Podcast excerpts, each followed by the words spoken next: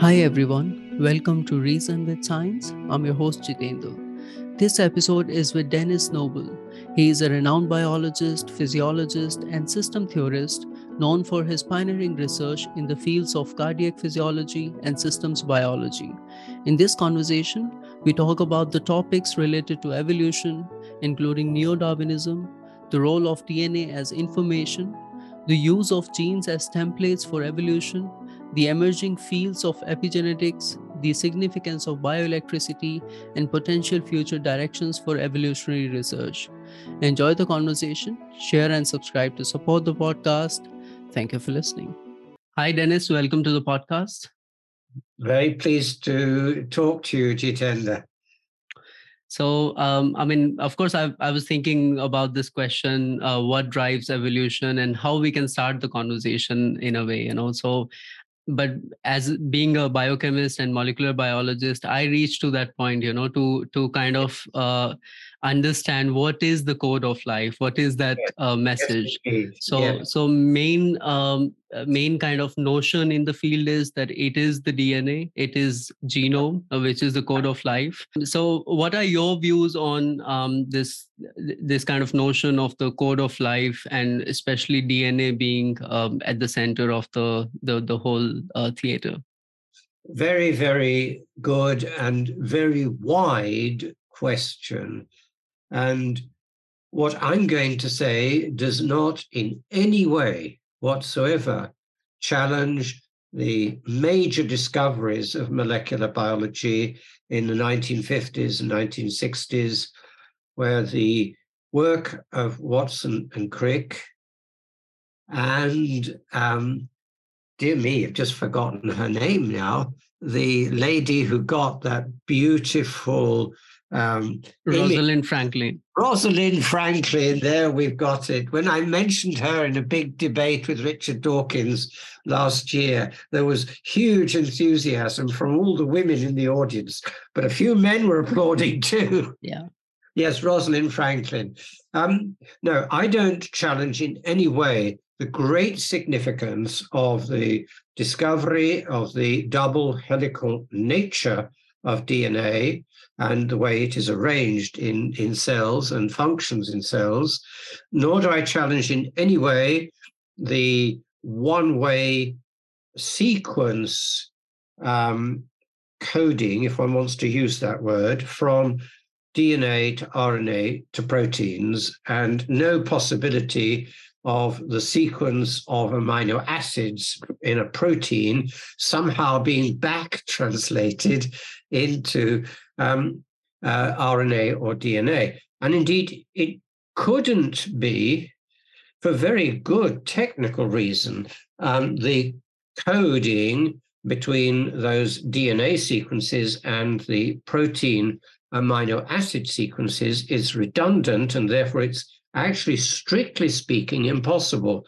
to go the other way um, using the sequence of amino acids to get the sequence, the exact sequence of the nucleotides. But I maintain that that's not the way in which we should expect an organism to try to direct its evolutionary reaction to changes in the environment because control mechanisms are present. Now, why are they present and how are they present? And here we just have to be a little bit technical for a moment on the exact uh, molecular biology and the process of control of the molecular biology. Usually, the strict reductionists would say that that central dogma of molecular biology from DNA coding to protein amino acid sequences is never reversed. And that is true. However, that is not the way in which organisms control what happens. And that arises because of a very simple fact, which is that the DNA is not itself a self replicator. It replicates, it gets replicated, and I think that's a better expression for it, uh, but it's not a self-replicator. And let's just go through the detailed molecular biology. The double helix, as everybody appreciated when the central dogma was formulated, means that each nucleotide naturally connects to its partner. The CGAT um, coding um, is based on that. So when the double helix unravels as it must during copying and replication, um, the each of the nucleotides that like to be together attract each other. That's a simple chemical fact. So as you have one um, thread of the double helix open, the appropriate partners will naturally, chemically come in place. Now, that's very much like crystallization. Crystals form uh, and grow because the molecules in solution, not yet in the crystal, find it easy in a kind of lock and key fashion to fit into the rest of the crystal. And that's how a crystal grows. Now, that is partly true of how DNA replicates because as the double helix is unraveled, each of the nucleotides will bind up chemically with its partner. However, there's always an energy to that process of binding. And that means from that energy of binding, you can calculate how often that will go wrong, or you can just simply measure how often it goes wrong. We know the answer to that. It's about one in 10,000 base pairs. Now, that is remarkable if you think about it. Before we go on to why it's not sufficient, it's remarkable because if you or I wrote a 10,000 word article and we had only one typo in that 10,000 word article, we would be very pleased. so would the publisher. one tiny correction to do, that's the end of it. However, that is sufficient to come back to nature, to life. That is sufficient for small viruses um, a typical coronavirus of maybe 20 or 30,000 um, base pairs, well, it will get the odd one or two um, changes that occur during each replication. That's incidentally why viruses uh, mutate fairly quickly. So during the coronavirus pandemic, we've seen that happening um, before our eyes. However, our, your and my uh, DNA is 3 billion base pairs long. Now, if you do the calculation, the difference between um, uh, 10 to the 4, 10 to the power 4, which is 10,000, and 10 to the power 9, which is a, a billion, is many hundreds of thousands. In fact, it's very close to a million-fold difference. Now we come to the real key where the control comes in. What then happens, and as biochemists have beautifully revealed for us over the last 40 or 50 years, a whole army of enzymes, those are uh, chemicals that can facilitate reactions, which facilitate both the cutting of a nucleotide sequence and the pasting together of a nucleotide sequence. They come in and directed by the cell to do the job, they discover where the errors are. You can do that, of course, because in practice, what is happening is that they detect where there's a mismatch. Um, the, the T is not connected to an A, and it has therefore to be corrected. So they actually go in and cut it out and put another one in. I mean, it sounds absolutely unbelievable. But yet, this is what we know. Chemically, that is what happens. Now I come to the control. You see, that process is what ensures that normally when a cell gets its DNA copied, there will be an almost exact copy in the daughter cells. In fact, the error rate then is only about one in 10 billion that's a fantastic performance by nature. And we have to applaud whatever enabled this to develop, but it's what we find. Now we come to the interesting question. What was going on during the pandemic when we were invaded by coronavirus? In your body and mine and everybody else's body, something very interesting was happening.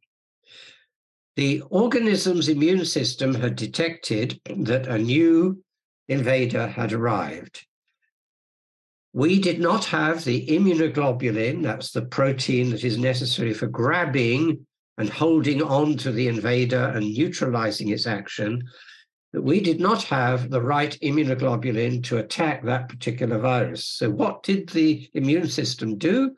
It told the relevant immune system cells to stop the error correction being so completely accurate, so that naturally, by random errors in that initial stage of allowing the sort of crystallization, if you want to call it that, of the nucleotides to occur, so that a lot of errors were allowed to happen. That produces literally millions of new nucleotide sequences from which the immune system can choose. I use these words very um, deliberately. I know that some um, chemists and molecular biologists might bridle a little bit at the word choose, but I find it very difficult to use any other word. It literally says, okay, um, this cell has produced an immunoglobulin that grabs the virus. And well, what do we do? We tell that cell to reproduce as fast as possible and all the other cells are told to apoptose. That's the technical word for please die, please go. Um, now, I think the standard evolutionary biologists, meaning those that subscribe to the modern synthesis or neo Darwinist synthesis, would say, well, Denis, that's an exception. Uh, it's what Richard Dawkins will say. Um, that's an exception, Denis. That's just the immune system um, playing around with uh, a very clever mechanism. Uh, we agree. Uh, it's, it's, it's strange, but it is nevertheless uh, not the usual situation. Well, I looked largely prompted by a great um, biochemist at the University of Chicago, James Shapiro, the initiator of the concept of natural genetic engineering, the idea that the organism can, as it were, go in and change its genome, he certainly has shown that it's not just the immune system that does this. What he actually showed was that bacteria do it. When a colony of bacteria are um, under stress because of, for example, an antibiotic, um, they do exactly the same thing. As a colony, they allow their genomes to mutate and they reduce the error correction so that, just like the immune system, some of those in the colony will find a solution. And that's how we develop the resistance of bacteria to antibiotics. A big health problem, incidentally. But what's, what he showed, in effect, was exactly the same process occurs in a colony of bacteria. Well, is it general? That's the remaining question. And through reading Shapiro's book from 2011, um, his book on evolution, I discovered, and you can all easily check it in the paper published in 2001 by the team that did the first sequencing of the complete sequencing of the human genome. And what that paper in 2001 shows in figure 42 of that paper, there's the detail, is extraordinary. They looked at a comparison in different organisms all the way from microorganisms to the human of particular kinds of proteins. The two proteins that they looked at were transcription factors and chromatin uh, proteins. And what you find is extraordinary. As you go from the very simplest organisms to much more complex organisms, there is an accretion of domains. The proteins become longer with much more functionality, but they've not done so by the standard theory of evolution, which is tiny mutations slowly accumulating to produce a new sequence, because that would produce a random sequence. What happens is that whole domains have been moved around to produce by accretion the much more complex proteins. So we know, therefore, that somehow organisms must have been able to move great chunks of the DNA around when under stress. Now, that was discovered, believe it or not, over 80 years ago by a very clever um, botanist, um, an American lady called Barbara McClintock. She, in the 1930s, 1940s, 1950s, she first published in the journal Genetics in the 1950s. She discovered using simple microscopy to look at the chromosomes in corn, the um, kind of corn that we eat. Uh, maize is the other word for it. In fact, it's often called Indian corn. And what she showed with simple microscopy is that exactly as the human genome sequencing found in 2001, chunks of protein have, uh, or the coding for that protein has moved around to recombine to produce new proteins. Now, is that conceivable? Um, how could that possibly happen if everything is random and the system doesn't know where to do the cutting, for example? How do you know that you go into a particular place? well, we know that too. Come back to the immune system again. That phasing down of the error correction is only done in a very tiny part of the genome. In fact, it's the part of the genome that codes for the immunoglobulins. These are the proteins that enable the system to capture uh, a new virus or a new bacterium or anything else that attacks the organism. And in fact, it's not even um, the whole of the sequence for the immunoglobulin. When Gerald Edelman got the Nobel Prize for immunology research uh, way back about 50 years ago, when he first discovered that, it became clear, just a technical matter about immunoglobulins. There's part of the immunoglobulin structure which is straight like this. It enables the immunoglobulin to sit in a cell membrane, and it has its claws, its pair of pliers, if you like, sticking out like two arms which come together. And that is exactly what happens when it attacks the virus or the bacterium. It actually neutralizes it by um, binding to it in a lock and key fashion. Now we come to the extraordinary fact. It's only that part of the immunoglobulin that is changed. That's the only part where the error correction is reduced to enable the new sequences to be produced from which you can choose the one that works. So what I'm explaining in this um, aspect of responding to your question is whether you look at the immune system, whether you look at bacteria responding to antibiotics, or you look at cancer cells, for example, responding to radiotherapy. I could show the same process occurring there, or chemotherapy. That's why late stage metastasis is actually very difficult to control by those processes. Or whether you look at the history of how genomes have developed, which is what the Human Genome Project managed to do in 2001, you find exactly the same process occurring. That is, that organisms have been able to actively go in and change the genome in functional ways. Now, that is crucial because it is forbidden by the modern synthesis or neo Darwinism. There should be no directionality to the alterations of genomes. So there it is. I hope I've explained that in very simple terms that even non biochemists can understand.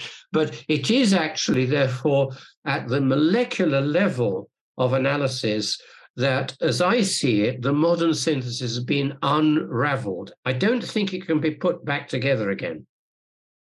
Yeah, you did. I mean, this was really, uh, first of all, thank you for starting with this big picture view uh, yeah. in general um, like how we can think of um, different things like DNA and uh, yeah. um, how different life forms they depend on it. Uh, you you explained beautifully the replication part of it, and then um, of course that like the what drives evolution in a way that you kind of explain the variation part, which uh, generally neo-Darwinist uh, people yeah. they would think that or it's accepted that it's the randomly accumulated accumulated mutations but that's not the case what you're explaining that the uh, unfortunately not now i say unfortunately because you know I, I actually respect the founders of the modern synthesis. They were some of the best scientists of the 20th century. You know, if I list them, J.B.S. Haldane, absolutely brilliant man.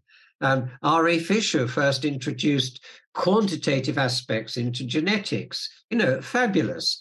Um, Julian Huxley, a great synthesizer. Actually, I've read in detail his 1942 book, Evolution, the Modern Synthesis. I have huge respect for the accuracy, the detail. It's a work of scholarship. It's not just a popularization of the idea of the modern synthesis. I think they were all shocked when for example, Julian Huxley, but others too, Maynard Smith, J.B.S. Haldane. No, he'd already, I think, passed away then. But anyway, he would have been had he seen it. They were shocked by the central dogma of molecular biology. Their reaction essentially was, oh, that means that we're right. We suppose that it was totally random, that there is no way in which the higher level of organization of an organism can in some way influence the molecular biology. So the central dogma of molecular biology now totally confirms our idea and that of August Weismann, who first proposed the idea that somehow the DNA of our sperm and egg cells is totally protected from any influence by the organism or the environment. And that's what Richard Dawkins says, of course. They, um, uh, they, they're sort of encased in their germline, they cannot be altered. So we as organisms cannot in any way influence what's passed on to later generations. Now, they were so convinced by that. Julian Huxley, in the second edition of his uh, book, uh, Evolution, the Modern Synthesis, published in 1963, simply said, well, proteins have been dethroned. That's the word he used. They have been dethroned as the essence of life in favor of DNA. But I don't know whether one wants to enthrone any mo- molecule in the body. Um, but unfortunately, that was a big mistake they thought that that totally confirmed the Weismann idea, the Weismann barrier idea, that is, that the germline was totally protected from any changes in the organism. Now I come to an extraordinary fact. Darwin would never have agreed with that. I know the neo Darwinists like to call themselves neo Darwinists, and the emphasis is always on the Darwin. But Darwin did not think that. In his 1868 book, published nine years after The Origin of Species, he speculates in a very interesting way. He says, well, if there is inheritance of acquired characteristics, that is, changes in the body influencing future generations, then it must be the case that in some way or another, the body itself communicates with the germline. We can't see whatever it is does that. So I will propose that tiny spores from cells in the body get released and get transmitted to the germline. Now, he used the word gemmule, Gemmules. spores, yes. Now, that's not totally surprising. Um, when a mushroom, and he knew about mushrooms, when a, mu- a mushroom throws its spores out, um, they are in effect very, very tiny little bits of life that come out of the cells of the mushroom and they then spread through the air and they, they land somewhere else. And of course, they give rise to new mushrooms. So he speculated that these gemmules, as he called them, would contain all the features that enable life to be reproduced. On that, he was wrong. There are spores that come out of the cells of our body, and I'll come back to those in a moment. Uh, but they are not able to reproduce complete cells. But they do contain RNAs, DNAs, proteins, and many other metabolites. What are they? Now, Darwin couldn't these are the exosomes, the extracellular vesicles um, that have been discovered with a fantastic biochemical technique. I actually know, knew, because he's passed away now, uh, Roger Tsien, the person who first developed the method of labeling chemicals with fluorescent groups so that you could identify a particular RNA or DNA or a protein or whatever you were labeling by attaching something that fluoresces yellow, green, red, mauve, purple, or whatever. You get beautiful images. Just go online and ask to look at cells fluorescing or vesicles fluorescing. Now, recently, in the last 20 or so years, um, biochemists, physiologists, and um, similar biological scientists have realized that this is the way to bypass the limitation of light microscopy.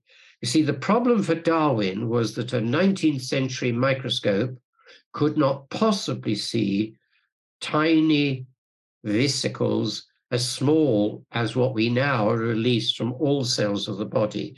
And when people first discovered this process of release using electron microscopes way back about 40 or 50 years ago, the initial idea was it's all rubbish that is pouring out from the cell. The cell extrudes its rubbish just as we extrude our rubbish. Um, sorry for the analogy, but it's, it's true, roughly speaking. In fact, all organisms have to extrude rubbish. So maybe it was all rubbish. But um, much later, it was found that uh, some of these vesicles actually contain information that other cells use. And that's a fundamental discovery. Now we come to the way that's done. The fluorescent part of the molecule sends light out, and it may be yellow, red, green, or whatever.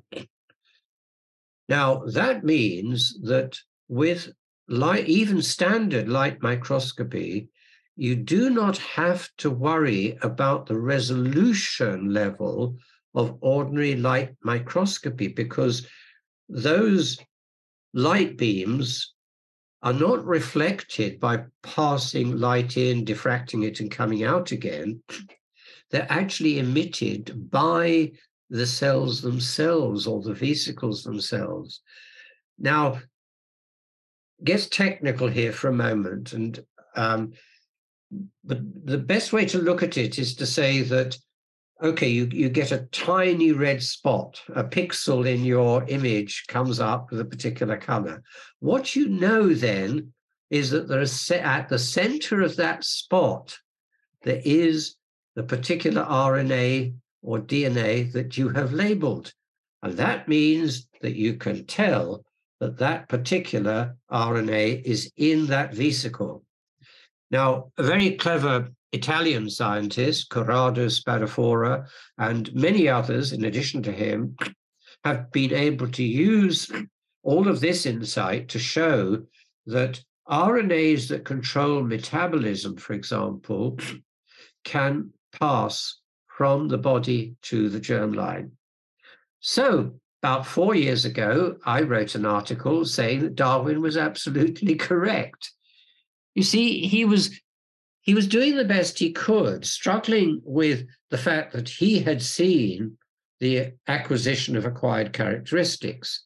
Um, he'd seen that sometimes the, the parents of organisms pass down from one generation to another a propensity for to a, a tendency towards a particular uh, biochemical ability or a particular structural ability and of course it, it is possible and weismann thought he could show this that it might arise through slow accumulation of random mutations with no directionality i don't know why darwin did not think like that, that's an interesting question.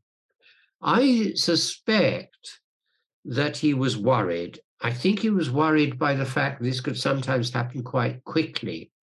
He knew, for example, that hybridization in plants, just bringing two species together to produce a new type of plant, that's what rose breeders and many other plant breeders uh, do, of course, all the time.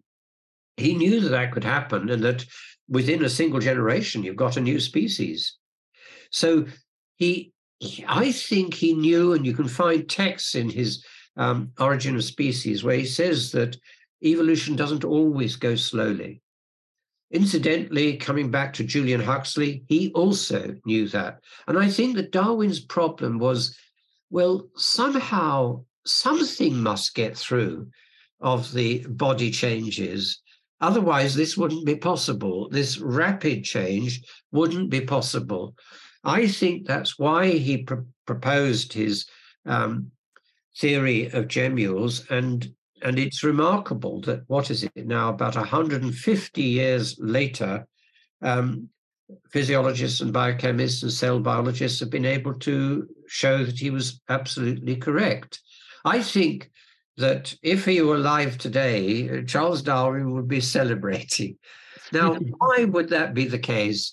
Well, go to the biggest biography of Charles Darwin, written by a man called Moore. I don't remember his first name for a moment. But anyway, it's a major biography of Darwin published in 1991. I have the whole book here in my home.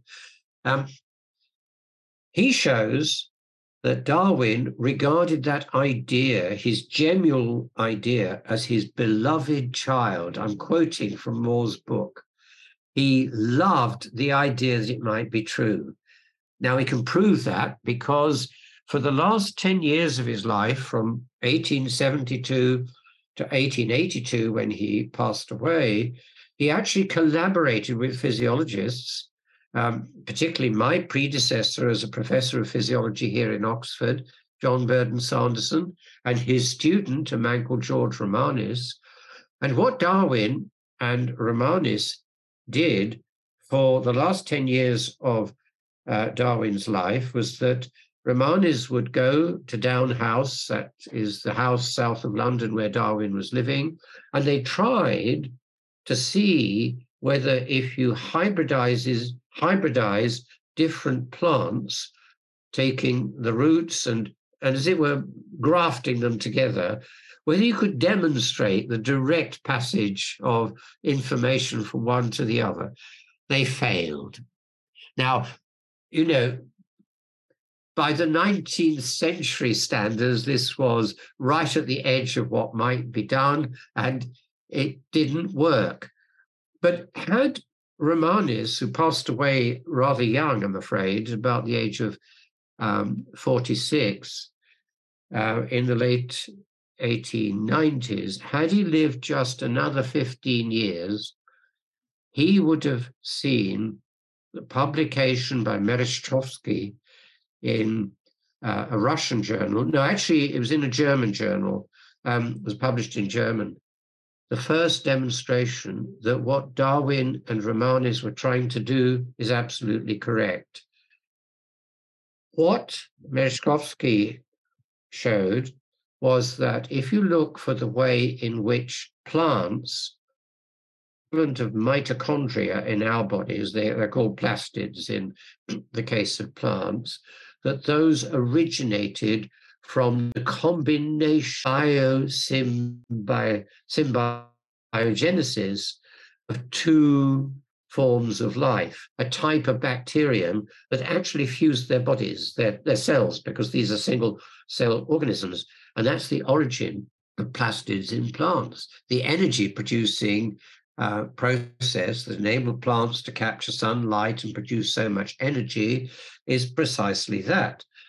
Later, Lynn Margulis in about 1970 uh, demonstrated the same process in animal cells. All of our cells contain bacteria. Now, it seems a strange thing to say, but our mitochondria, the energy producing substances producing all our ATP, or the origin, originally a particular type of bacterium, which fused that was one of the big steps in evolutionary biology, like us to evolve because otherwise it would have been impossible for enough energy to be produced by the cells to enable multicellular life forms to exist. So I think that had Darwin's collaborator, George Romanes, just lived another 15 years, he would have realized the place to look was not in big organisms like the roots of carrots and turnips or whatever they were trying to graft together, but look at microorganisms because that's the key to how you get to multicellularity. That's organisms like you and me in the first place, because without that, there would never have been the possibility for great um, uh, colonies of cells to come together to form uh, the bodies of multicellular organisms. So I think that Darwin did his best in the last 10 years of his life to deal with this problem that worried him. How could it be that sometimes evolution is so rapid when normally the general idea came about? And I think we've totally confirmed it. I think it's a fascinating story. It's taken me about 10 years to unravel the detail of all of this. And I'm delighted to have been able to have the opportunity to, to do that.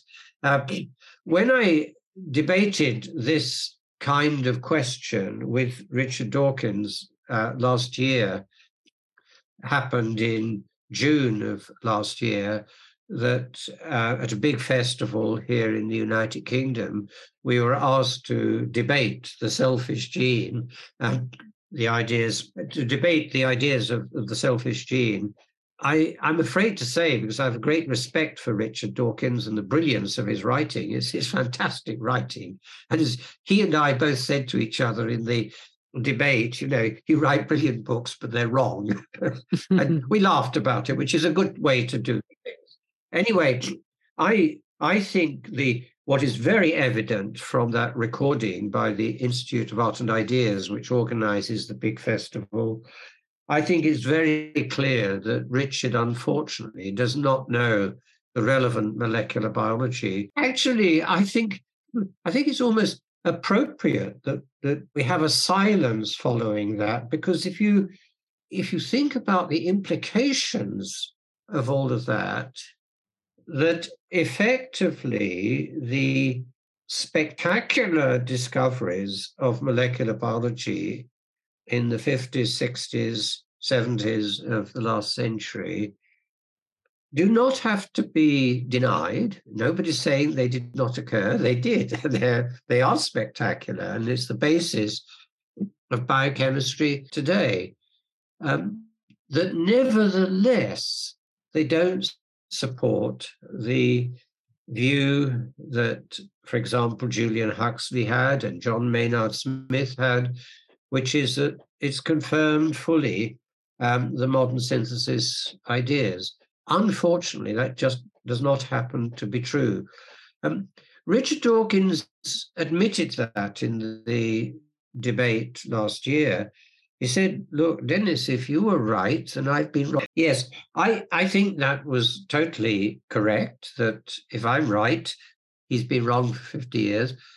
Um, but sometimes that's how science advances. So, this is, I think, not the first time by any means that science had to face major challenges and a need to rethink the fundamentals, in this case, the fundamentals of uh, biological science. Um, because at the beginning of the last century, um, physics had to face a very similar um, challenge. 1905, I think it was, when Einstein first published his ideas on space time and relativity, as he called it.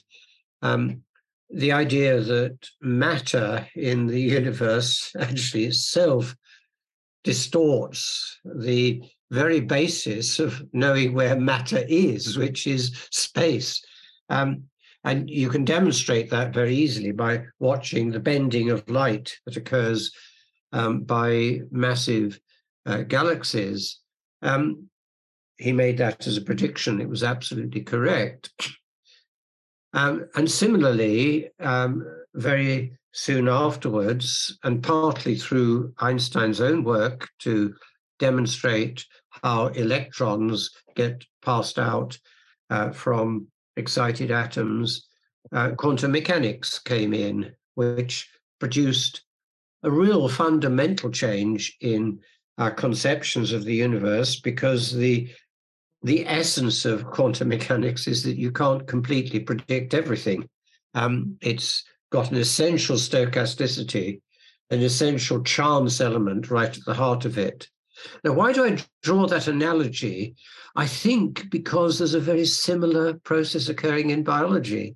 You see, we thought, okay, there are chance changes in um, the DNA, and this can be used by natural selection. I don't deny this at all, um, to slowly uh, develop new varieties. Absolutely right. And that is um, Darwin and Wallace's original conception of the concept of natural uh, selection.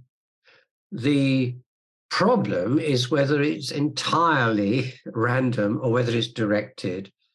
And I think we found that um, effectively there are the mechanisms by which those random changes can be directed.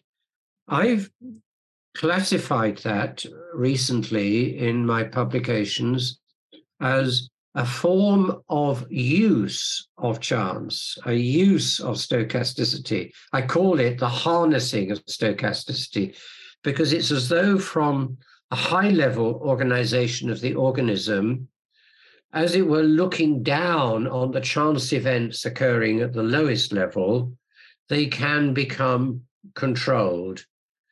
Now, that's also a fundamental principle of physics, uh, which I'm sure Einstein would have fully understood when he formulated his um, theory of relativity. And I'm sure also that, that the early quantum mechanics pioneers um, would have seen the analogy. Thermodynamics, which is the way in which big parameters like temperature, volume, pressure um, get to develop as a consequence of constraint.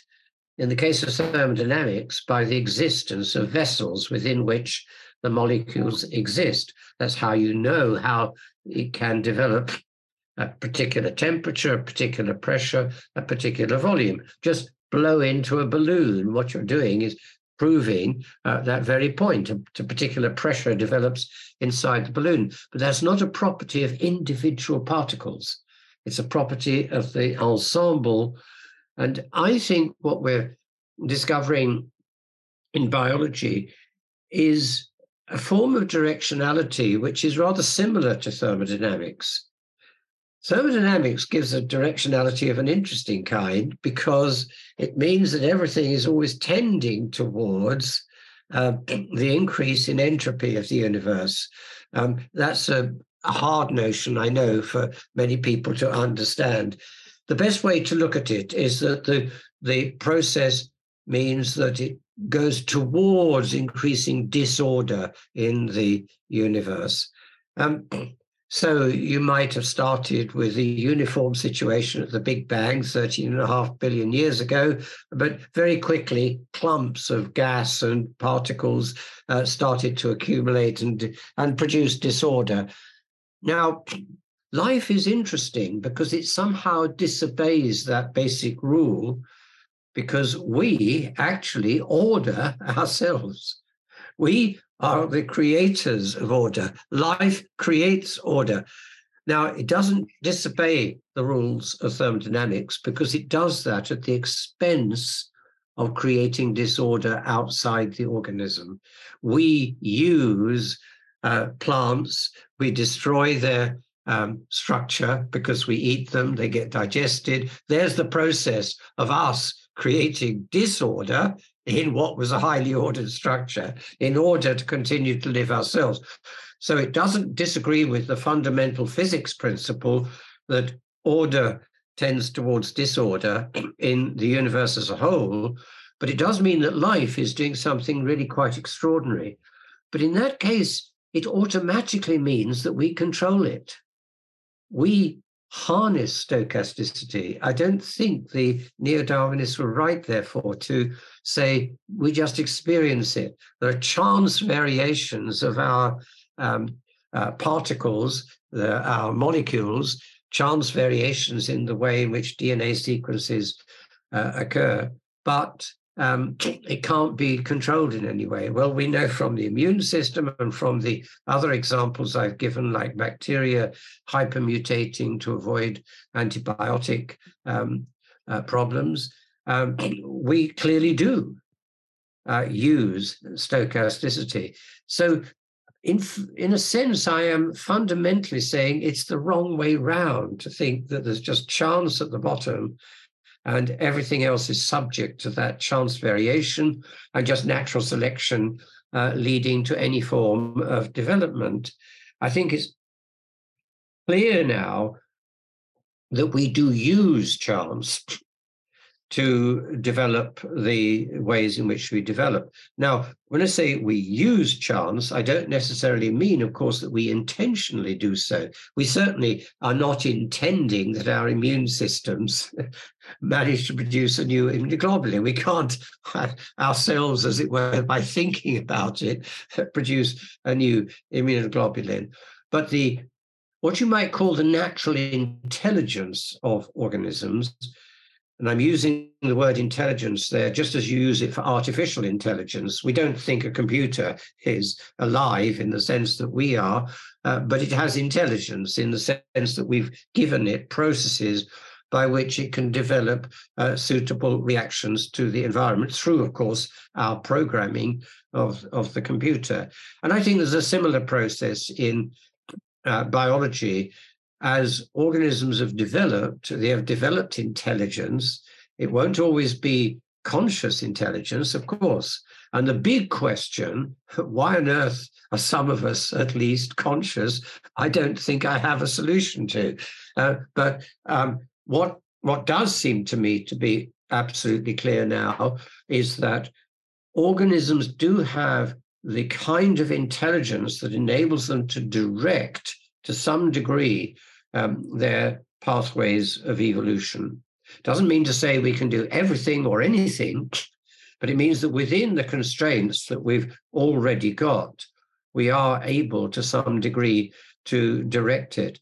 Now, for humans, of course, that is fundamentally and very clearly true because we, through cultural evolution, which bypasses DNA completely, we have developed the most extraordinarily rapid evolution of a species. Uh, we are not because of our DNA, but because of our cultural evolution, we have developed way beyond the um, early Homo sapiens and the early Neanderthals way back hundreds of thousands of years ago. Mm. So we're not only harnessing charms within our bodies, we're also harnessing ideas which also contribute to the evolutionary process.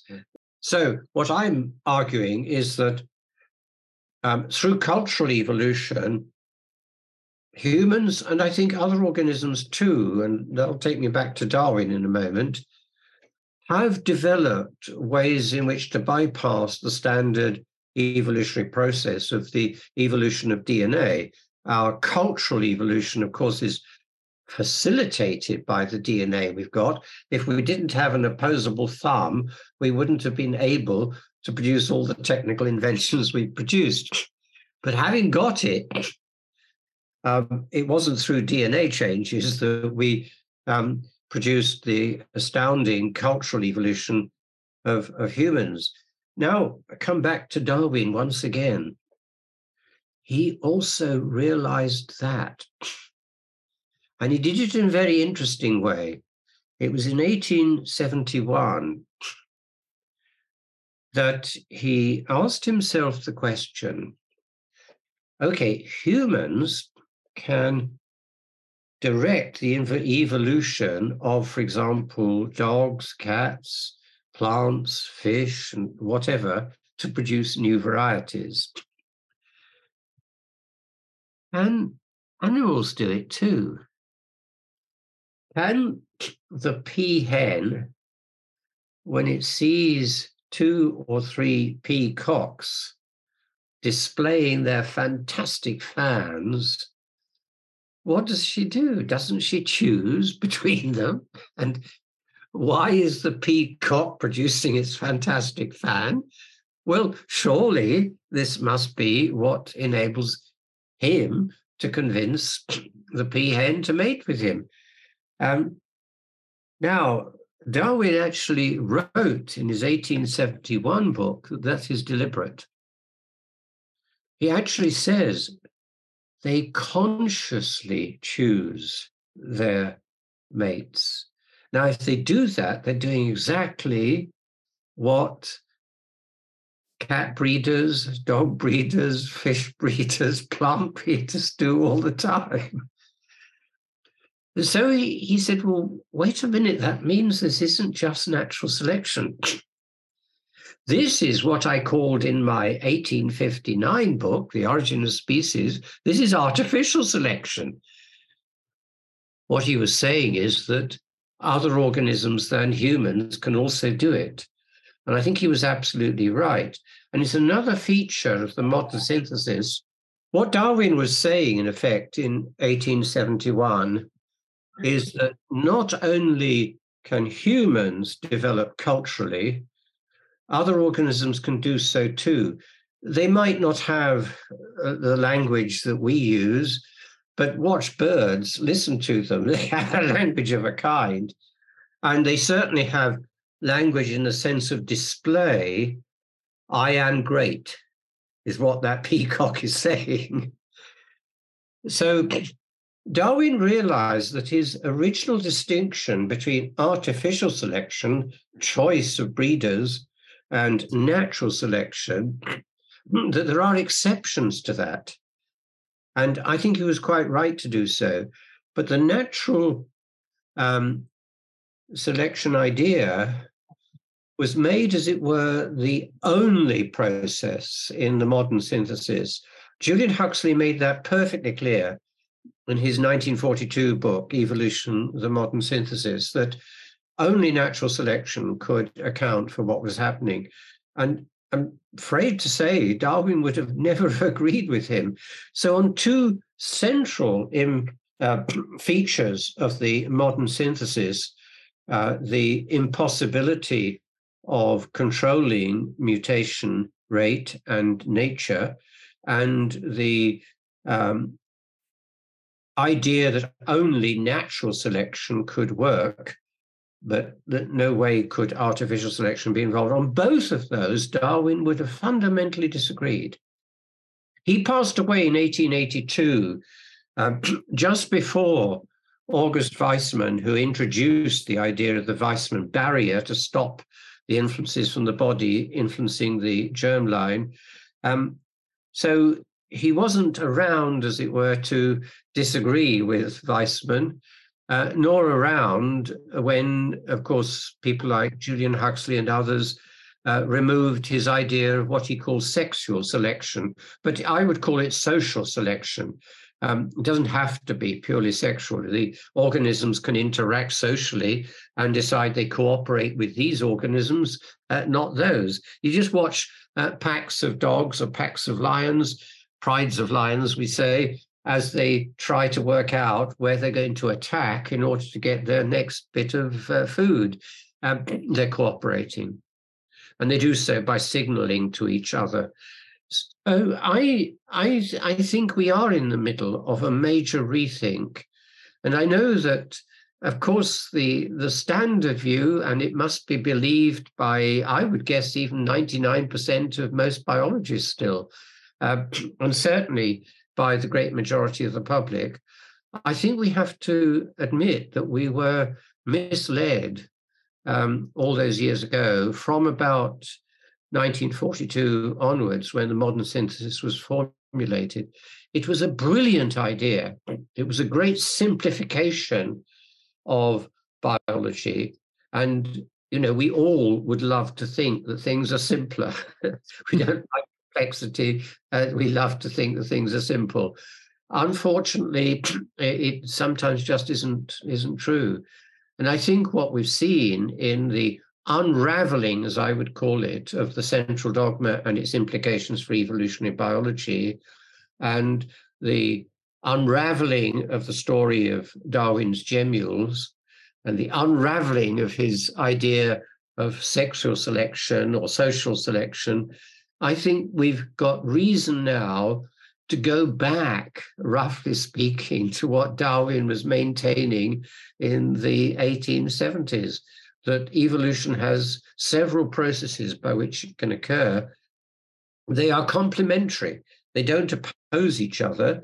Um, but I think we need all of those processes to really understand how organisms direct their evolution. I mean, first of all, I uh, listened your conversation with uh, Richard Dawkins. So, uh, and my yeah. take was this: that evolution needs to evolve, uh, because exactly. um, the theory of evolution needs exactly. to evolve. Exactly. Yeah.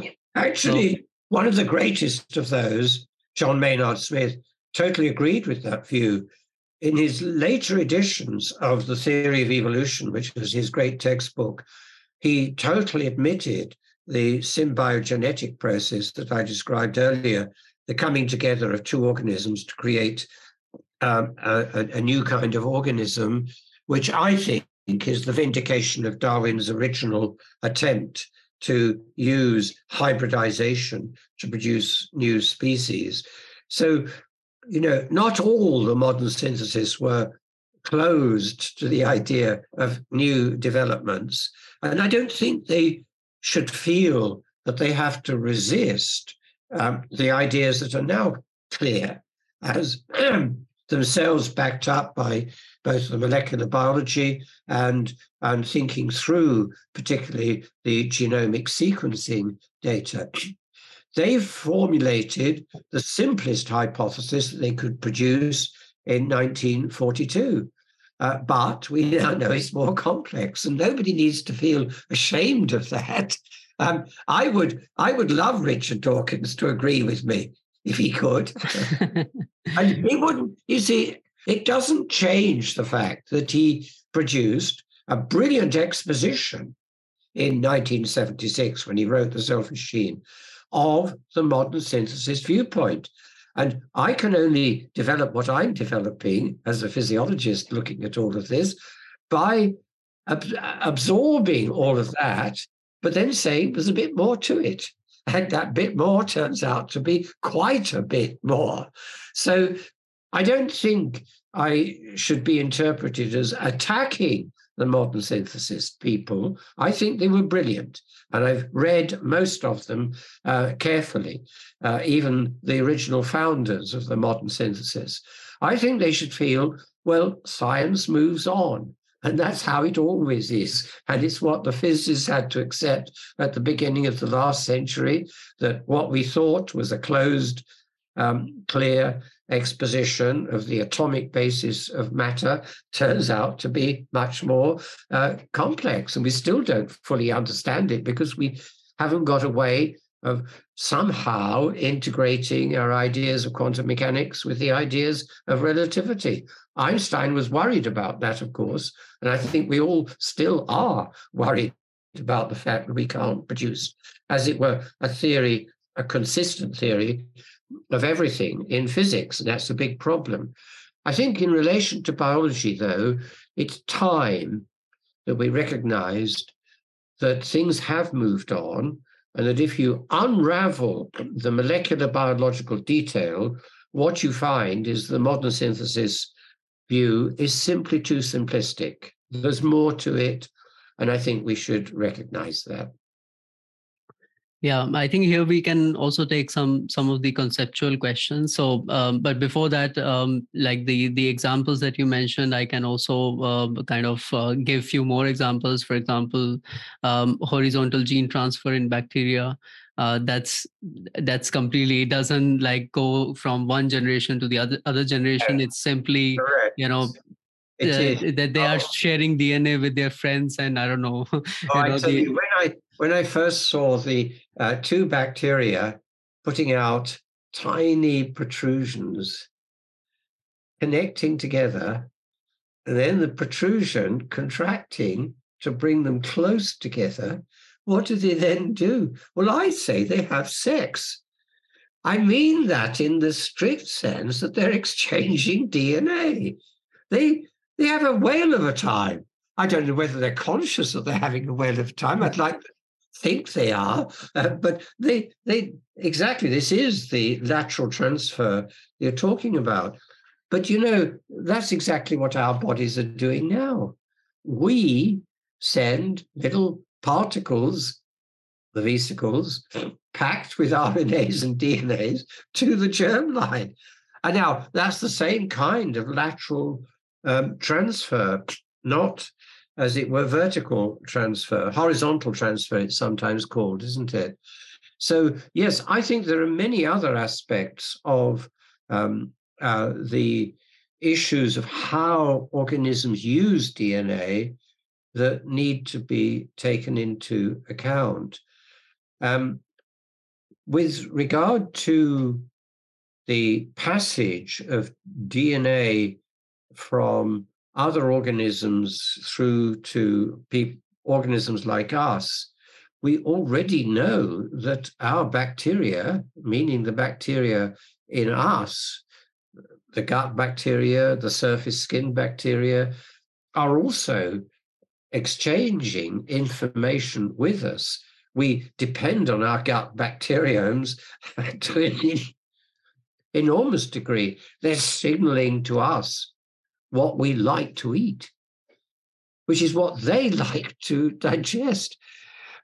You know, when I first, just to give a simple story, as a student, I discovered the when I was a student at University College London way back in the 1950s, I discovered with some of my friends the existence of a fantastic Indian restaurant just near University College London.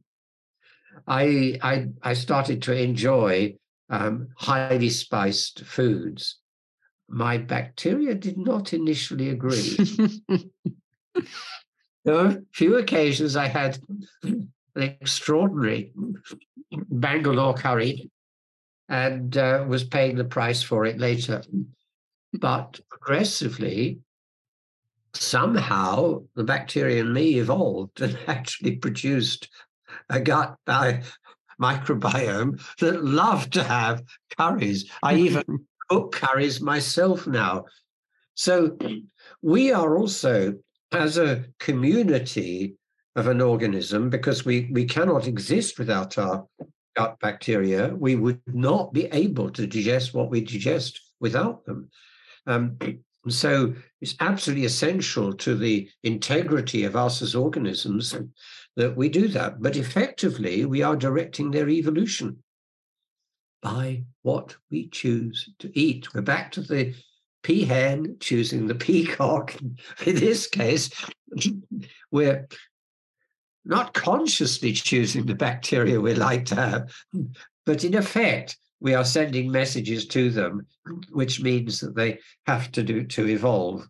So I see that. Uh, so when you are saying that organisms can affect their um, evolution or can drive their evolution, uh, what do you mean by an organism here? Just a semantic question, but um, yes, these are very difficult questions because what is a colony of bacteria? you know, bacteria um, will produce films on a surface, like the surface of water, for example.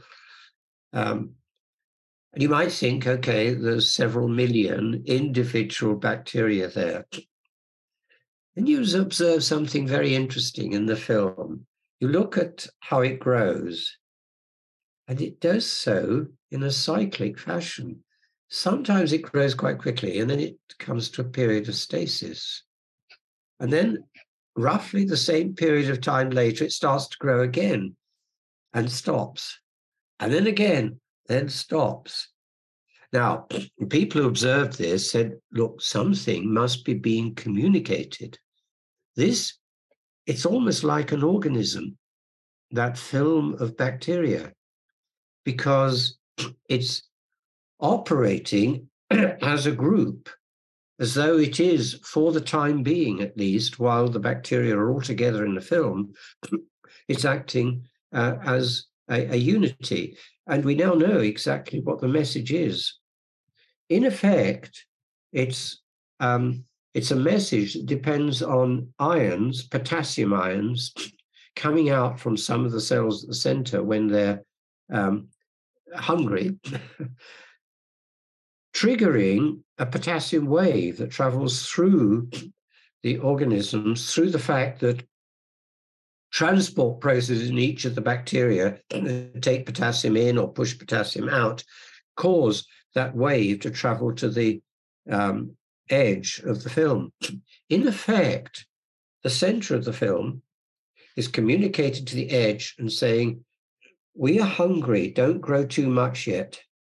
And that's what produces the cyclic process. So you see, the question you're asking is that film itself an organism? I don't know. I, but it, but the question forces itself before us because clearly um, organisms don't exist in isolation, and that's that's true of us too we operate, in fact, um, famously do so, don't we? We operate in cooperation with other humans. We would not be able individually to benefit from all the technological um, innovations that have produced modern civilization if that were not the case. So, if you ask the question, where am I? That's a deeply Oriental question, of course. Um, the Indian Buddhists all those years ago had exactly that question where is me? It's what produced their sense of no self, the Anatman idea, which is so deep into uh, Oriental philosophy. Um, I think it comes also with the question wh- where inside here, or where indeed is me? I think I'm part me out there. I, I don't exist independently of the um, relations I have with so many other people and indeed with other organisms than humans, because um, our interrelation with dogs, with cats, uh, and so on, in the way in which we have developed uh, communal activities means that it gets very difficult to answer the question what is an organism? So I think you're right to ask the question. Um, I, I, suppose the answer is we don't have to um, produce a definitive answer. Coming back to that bacterial film, I think it is sometimes acting like an organism in itself. But at other times, the film is dispersed and the bacteria are individual on their own again. And that applies to many life cycles in other organisms.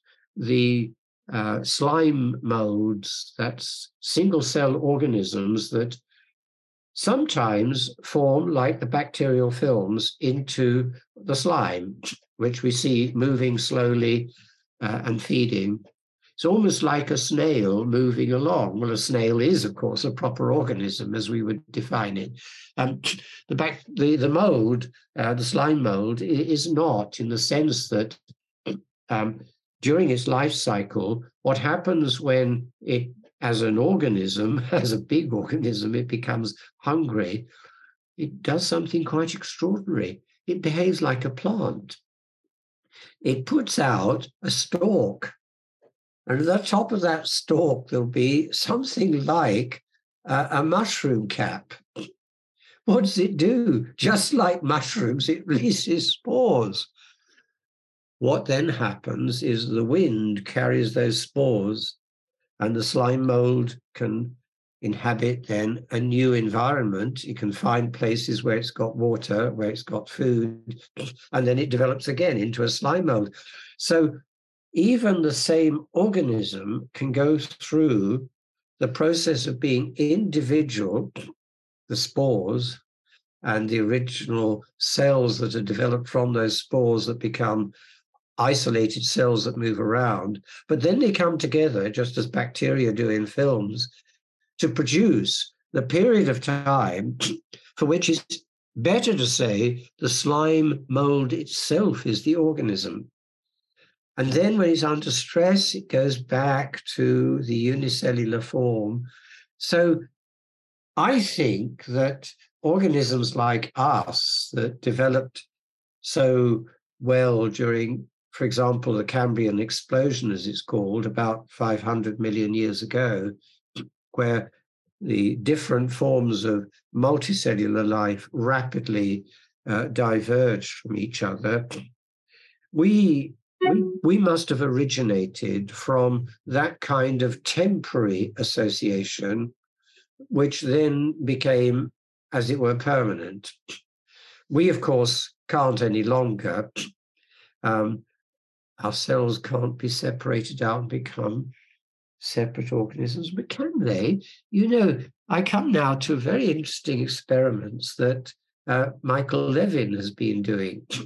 He takes cells from a frog and he puts them in an environment. I think he takes them from the skin cells of the frog, he cultivates them, and they, they come together and form a new kind of organism. He calls them xenobots. I don't think he invented that term, but they then act like organisms. They start swimming through, they grow cilia to make sure they can swim. Um, so even the cells of multicellular organisms can be separated out and in his experiments become effectively a new kind of organism. So we're not totally incapable of uh, ourselves doing that, going off on their own, that's the way I think we should think about cancer. Um, this is a very big question, and naturally, as a medical scientist, I'm fascinated by the way in which cancers develop. The standard story, of course, is the standard modern synthesis story. You've got random mutations slowly accumulating, and eventually there's an overload of mutations and the cells start to wander off and become a cancer. Um, I've no doubt that that is also true.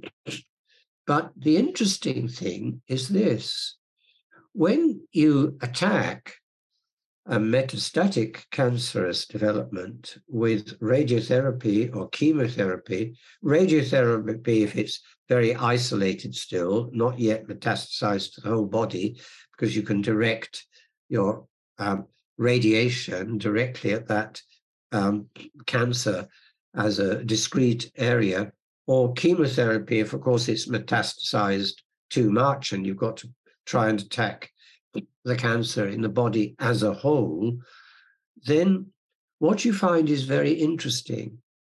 The organism within the organism, that is the cancer, knows that it's under attack. And just like bacteria, when they're under attack by antibiotics or by radiation or whatever it might be, hypermutate. What we find is that the cancer cells hypermutate. They mutate rapidly. And I think they're doing exactly like the immune system. They are, as it were, like an organism within the organism, developing towards a state in which, in the end, they control the whole organism. And then, of course, they and the organism um, die. So, in the end, they don't achieve their aim. Um, but it's it's an interesting way of thinking about cancer because I think we would need, if that is all correct, we'd need to rethink how we look at the treatment of late stage cancer. We may actually, while killing the cancer temporarily, we might also be producing more virulent forms that make it more difficult later, which, of course, is why very often, um, although a cancer seems to have been cured, it will often start to, to come back.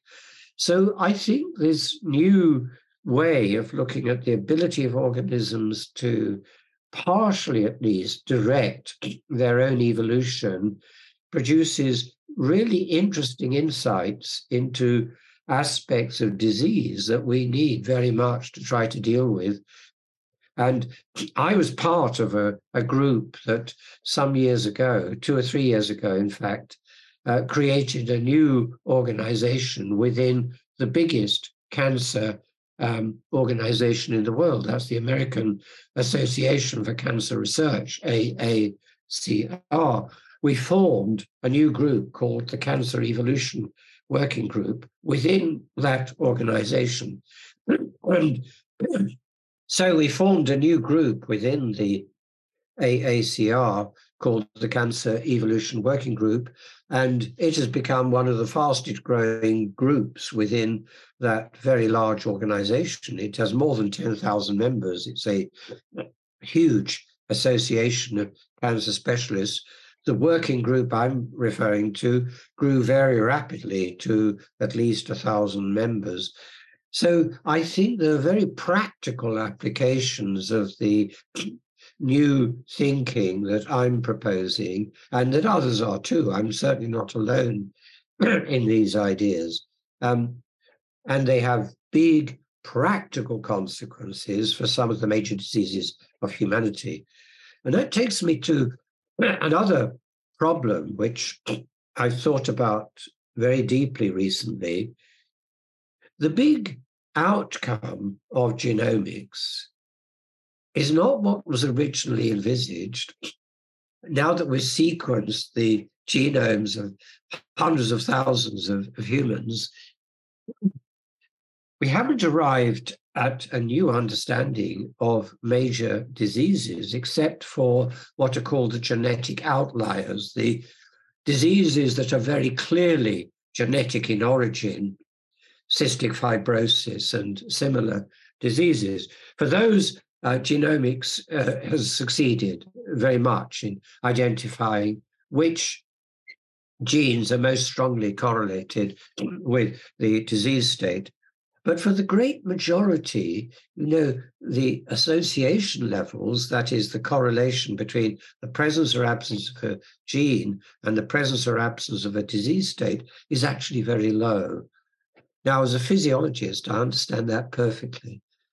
About 30 years ago, my research team working in heart physiology found a very interesting result.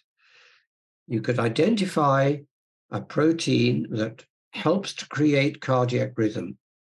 So the rhythm continues about one beat per second all the way throughout life it, that particular protein contributes, we think, the largest fraction of the electric current that makes that possible.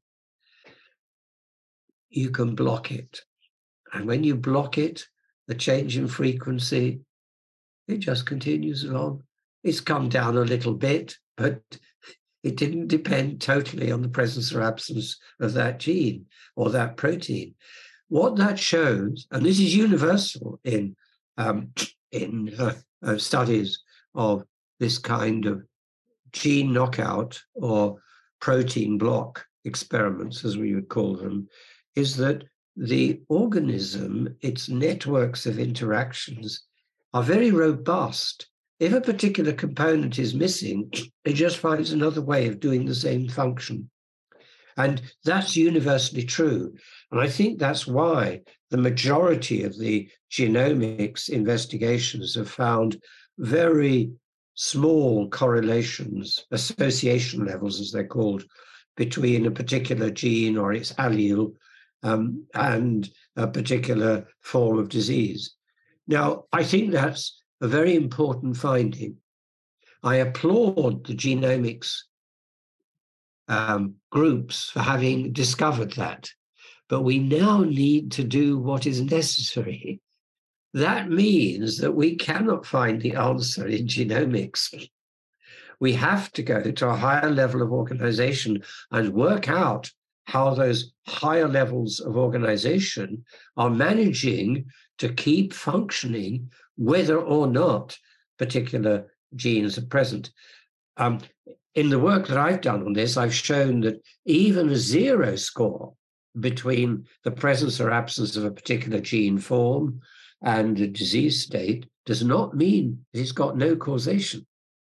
It may simply mean that that process in the body is so robust that even when you knock it out, it continues nevertheless with no change. It can even be zero. And we know that because in mice, you can knock out what's called the clock gene. That's what enables us to be a 24 hour rhythm in many of our cell processes in the body. When there's light, you get one way, and when it's dark, it goes another way. Now, you can knock out the first gene that was found to be associated with um, 24 hour rhythm, so called circadian rhythm, and it doesn't change the circadian rhythm. And again, I would say that doesn't mean the clock gene is not involved in the 24 hour clock. It just means that the system is beautifully robust and it can carry on even if that one is missing. But that's very important because it means that in relation to studying disease states and how to cure them, we won't get the answer from genomics alone. That's not to criticize the genomics people for producing the data. By producing that data, we now know it isn't the answer. but it is to say we need to go further. We need to go to a different way of thinking about those very complex diseases, which are now the great problem in societies that are sufficiently developed that many of us become old.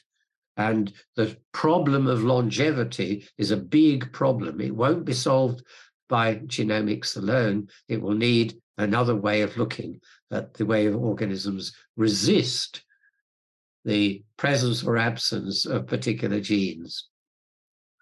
Excellent. So, um, in your work, you also talk a lot about metaphors, and uh, I yes. mean, we've we've been using many metaphors. So let's kind of just summarize it yes. um, in a way that. Um, so we started the conversation with DNA. DNA as in uh, a metaphor for genetic material, and of yes. course we know that there is a whole chemistry, etc.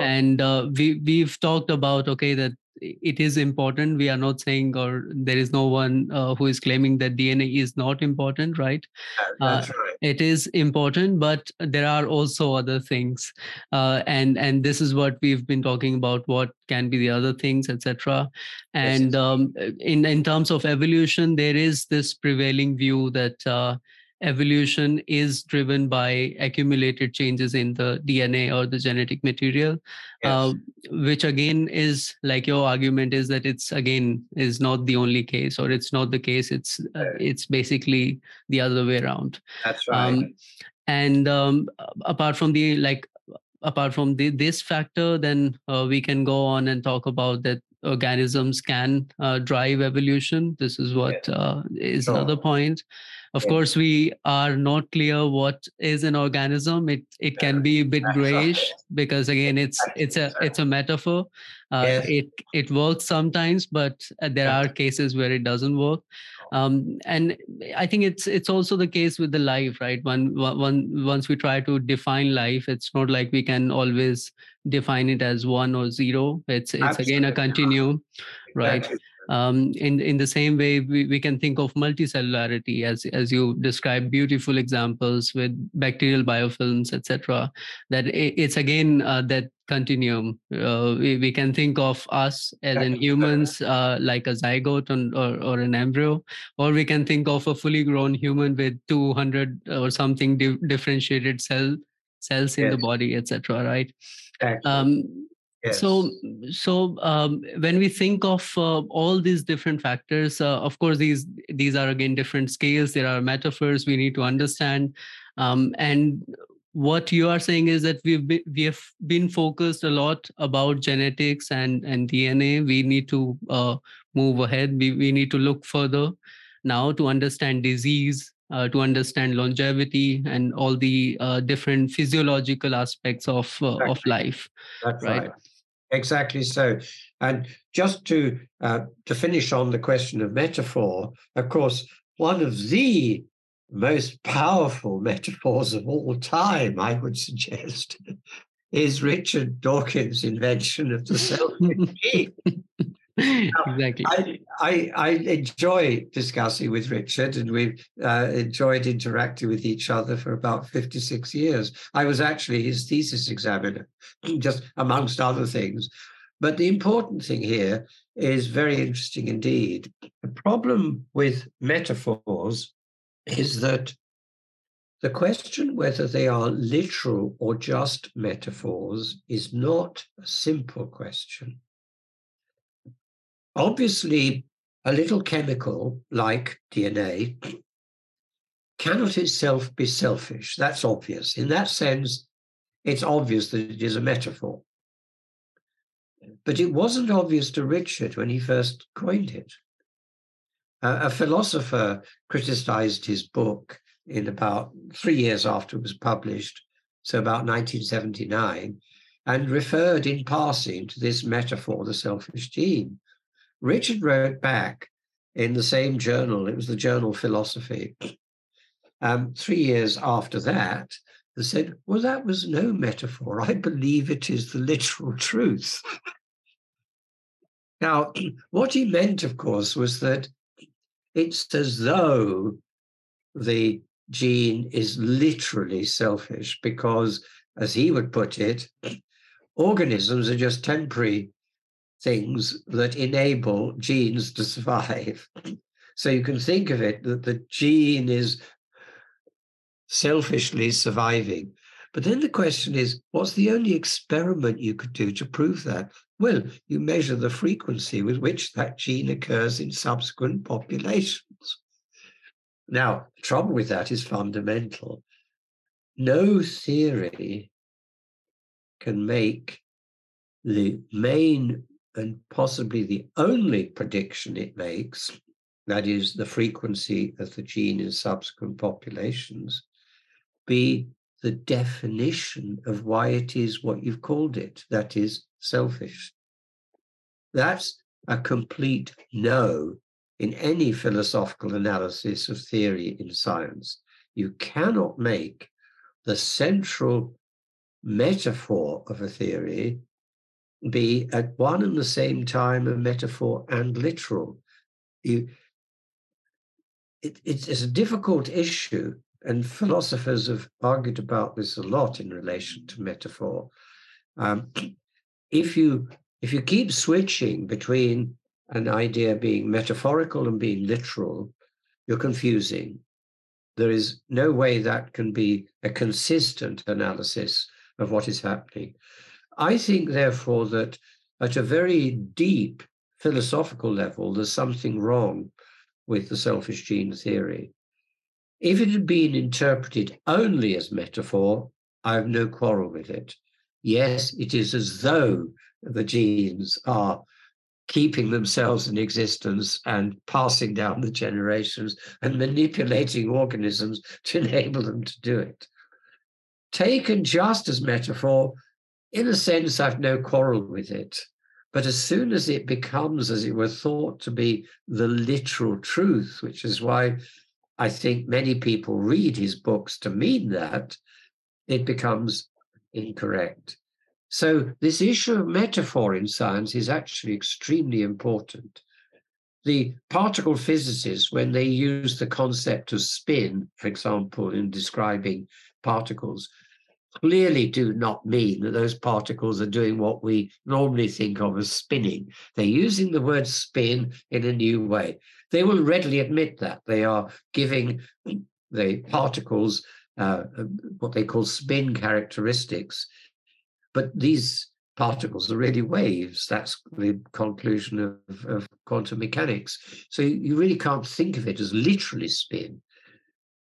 But there, the metaphorical concept is so different from the literal that people don't get really confused about this. When we hear particle physicists talking about that, we think, okay, they've got a different use for the word spin. Well, the relation to selfish applied to genes, we should uh, realize the same. It's really giving a different use of the word selfish, and it's not the literal use of the word. That's where we get confused, and that's why science needs to understand metaphors better. Yeah, also the definition of the gene in his uh, case, it's like any bit of length of the DNA, you know, like it's not the the standard definition that we have in molecular biology nowadays. Right? That is correct, uh, absolutely correct, because after all, gene DNA is often distributed around the genome, and you you have the uh, exons, which are the bits that are translated, and they get brought together by the later stages of production of the of the protein.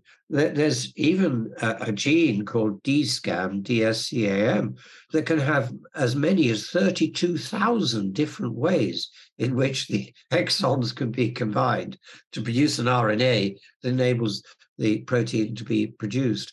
No, that's absolutely correct. We have to be careful about all of these metaphors in relation to genes since we are talking about the uh, selfish gene argument um, and, yes. and if, if, if this can drive uh, evolution um, yep. let's let's i think uh, replace selfish gene with dna okay yes and okay. and we we can think of because um, at the end this is what ma- matters and the way i think of this metaphor is that it works at, at this like larger scale in a way like if we think of all the life forms and we think that dna is the uh, code script we can kind of think that okay in the like at the in this kind of transitions uh, yeah. it does work out right because uh, evolution is um, or the way we think is like the evolution of the species and uh, the yes. the changes that we have at the individual level that's not uh, in a way like it doesn't kind of explain that that transition to a species right? So yeah. let's let's kind of uh, talk about the, the, the major crux of the matter. Like how would we reach at a at a species level transition or how the, these kind of variations that we are thinking or talking about be it at dna level? Because i think at dna level we can kind of explain those transitions but how we can explain those transition uh, transition at the organism level I think we can track the transitions, and that's where genomics is very valuable and has been particularly valuable in evolutionary biology because you can track the trees or roots of life. And that is fantastic. The way in which Carl Woese discovered the three uh, branches, the uh, archaea being one of the three branches, uh, depended on genomics, depended on doing DNA sequences. So tracking, I totally agree with. But I once did an interesting calculation. DNA, of course, it's easy to digitize the information it's got. You've got 3 billion, and you can regard them as noughts and ones if you wish. And then you can replace it by a digital code. And that's perfectly possible. So you can give it so many gigabytes of information. Now, I asked the question what about the rest of the cell, the rest of the egg cell or the sperm? You can show that it's got at least as much information as that. It depends on what resolution you uh, use to characterize the highly complex organization of a single cell. And it's easy to show that it's at least 3 billion bits. Now, that is all inherited as well as the DNA. I sometimes do in lectures, uh, I get a, a, an impression of how big a cell really is. And I imagine that a nucleotide sitting here in a nucleus in Oxford is uh, at this sort of size, the size of my fist. The edge of the cell in which it sits in the nucleus would be way up in Scotland, the other end of the United Kingdom, a thousand miles away. Now, that gives a scale which makes one realize that if you needed to digitize the whole of that structure, of course, it depends on the resolution to which you do it. I think the resolution would be, it would have to be at least as good as to recognize the intracellular organelles, the sarcoplasmic reticulum, as we call the network inside cells and membranes, the various organelles and where they're situated.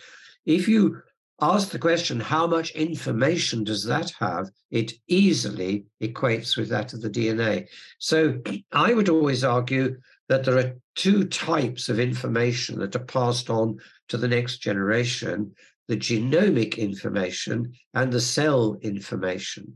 Evolutionary biologists have recognized this for a long time. Maynard Smith, for example, often refers to cytoplasmic inheritance. Um, he even says in his books, you know, Lamarckism, that is the idea that the rest of the organism can communicate to the germline, is not so ridiculous as it's sometimes made out, because he, he realized that the organization of the cell is itself inherited as well as the DNA. In the debate with Richard Dawkins last year, he put this lovely idea forward. Denis, we could recreate your genome and use it in 10,000 years to recreate you.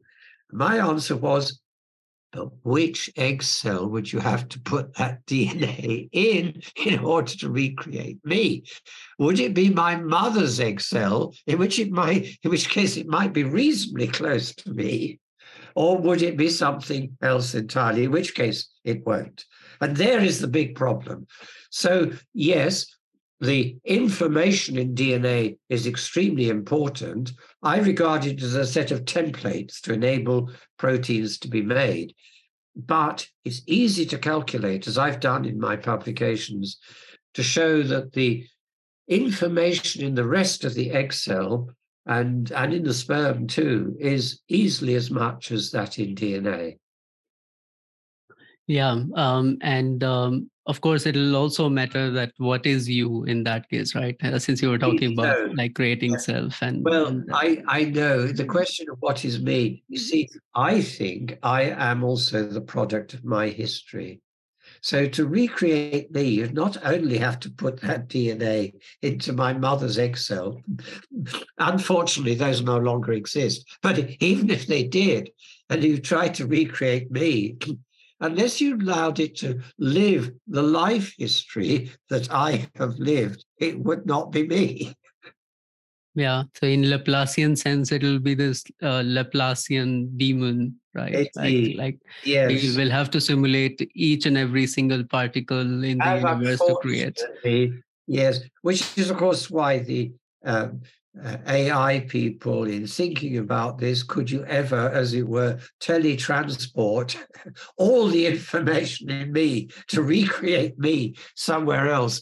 Well, uh, I, I, think that's a pipe dream, as we say in English. I don't, I don't think it will ever happen yeah, yeah but as an engineer and biochemist i am quite interested in like synthetic life and and uh, oh, like I, I kind of also uh, oh. think that probably with with the tools that we have uh, at least we should be able to like start from the scratch like to to think that w- how we can put simple chemistry together to create kind of a system which which we can sustain in the in the no, lab conditions. I, I absolutely, Jitendra. I'm not opposed to that. I think we must try to do that and see yeah. how we can do it, and that would be a very big contribution to the question of what was the origin of life. How did it emerge from non-living systems? Totally agree with you. You need to do that. uh, but you won't recreate me in the process. exactly, but we need a starting point. That's that's starting point. Exactly. And then. So then probably we can also understand more about how the organism itself like if it's if what we create is an organism how that can affect the uh, subsequent generations right Indeed so now i applaud that attempt to deal with that in fact i'm one of the three judges in a major prize being offered for the first person who could do that. Yeah. well, strictly speaking, it's called the Prize for the Genetic Code, or working out how the genetic code could have arisen naturally, uh, but by a process that we recreate. So if you manage to do it, there's 10 million there. Yeah. Um, I mean, that's why I'm thinking that probably okay. after my PhD, I need to pursue this. You know, 10 million is the goal. Just yes. Okay. Yeah okay so uh, thank you so much for giving your time uh, this has been great um, and um, thank you so much for sh- sharing the, the the information and and the kind kind of ideas that you have I think we could discuss these problems for several days. exactly. Exactly. Still wouldn't be enough. Thank you so much. Take care. My pleasure. Goodbye for now. Bye.